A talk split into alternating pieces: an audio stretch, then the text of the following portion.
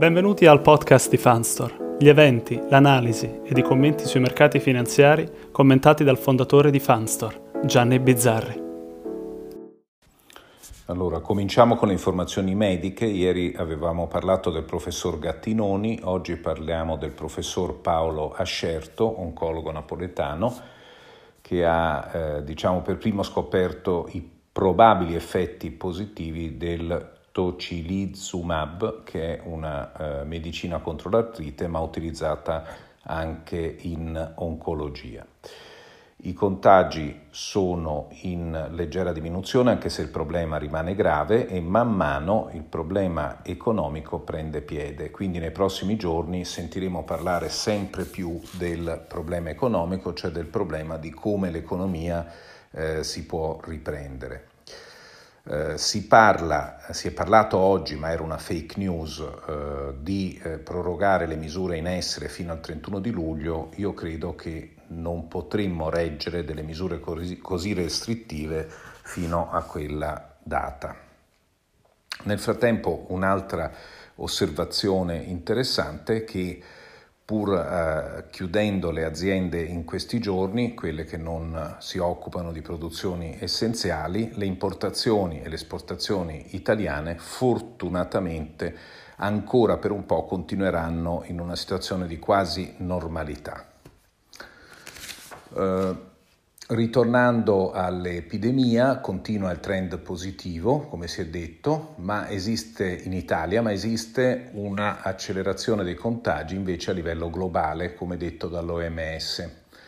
La Cina ha annunciato che interromperà il lockdown di Wuhan l'8 aprile, il Giappone ha rinviato le Olimpiadi di un anno, in India Modi ha messo in lockdown per almeno 21 giorni un miliardo e tre di persone.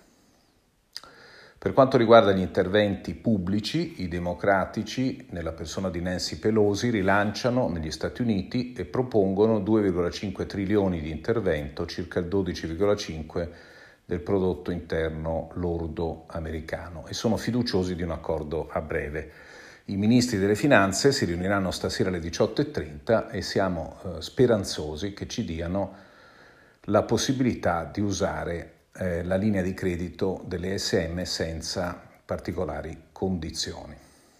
Per quanto riguarda l'andamento macro, a mio parere in questo momento è inutile guardarlo perché ovviamente tutti gli indicatori che usciranno e che stanno uscendo eh, sono in fortissima contrazione perché ovviamente essendosi eh, fermati eh, questi sono dati anticipatori che eh, naturalmente eh, nei prossimi diciamo 10-20 giorni ci sarà un forte rallentamento.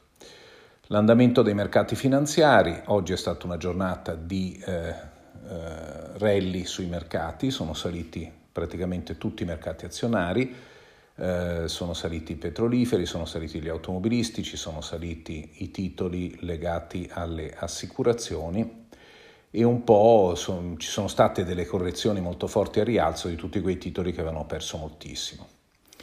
Eh, una parola a parte merita l'oro che eh, oggi è salito del 5-6% perché? Perché eh, diciamo fa da contraltare a questo eh, possibile eh, e quasi sicuro aumento delle masse monetarie dovute agli interventi super espansivi della Federal Reserve e della eh, BCE. Uh, gli annunci della Federal Reserve hanno fatto anche bene ai bonds di uh, livello superiore, quindi investment grade, uh, non hanno ancora in modo importante diciamo, aiutato i bond ad alto rendimento. Per quanto riguarda invece i fondi di investimento, come sapete noi continuiamo a guardare alcuni eh, fondi, in particolare per quanto riguarda gli azionari il Morgan Stanley Global Brands. Qui abbiamo ancora un risultato di trascinamento perché i dati sono in ritardo sempre di un giorno e quindi il Morgan Stanley Global Brands aveva toccato un minimo del 25,30%, probabilmente già il, domani avrà un buon rimbalzo. Uh, il mercato mondiale, diciamo la media dei mercati mondiali era intorno a meno 32% ieri, eh, il Fideuram azionari internazionali eh, indice italiano ti dà un meno 27,47%, migliora eh, sia il fondo che abbiamo preso come riferimento per la Cina, l'UBS China Opportunities, che perde a questo punto solo il 10,80 dall'inizio dell'anno, e anche il, l'indice generale sulle azioni cinesi che perde il 13,35%. Per quanto riguarda i bilanciati osserviamo due fondi, l'Invesco Pan European High Income e il DVS Caldemorgan. Eh, diciamo il primo perde il 18,43 dall'inizio dell'anno, il secondo perde il 13,81%. La media dei fondi bilanciati perde il 15,04%.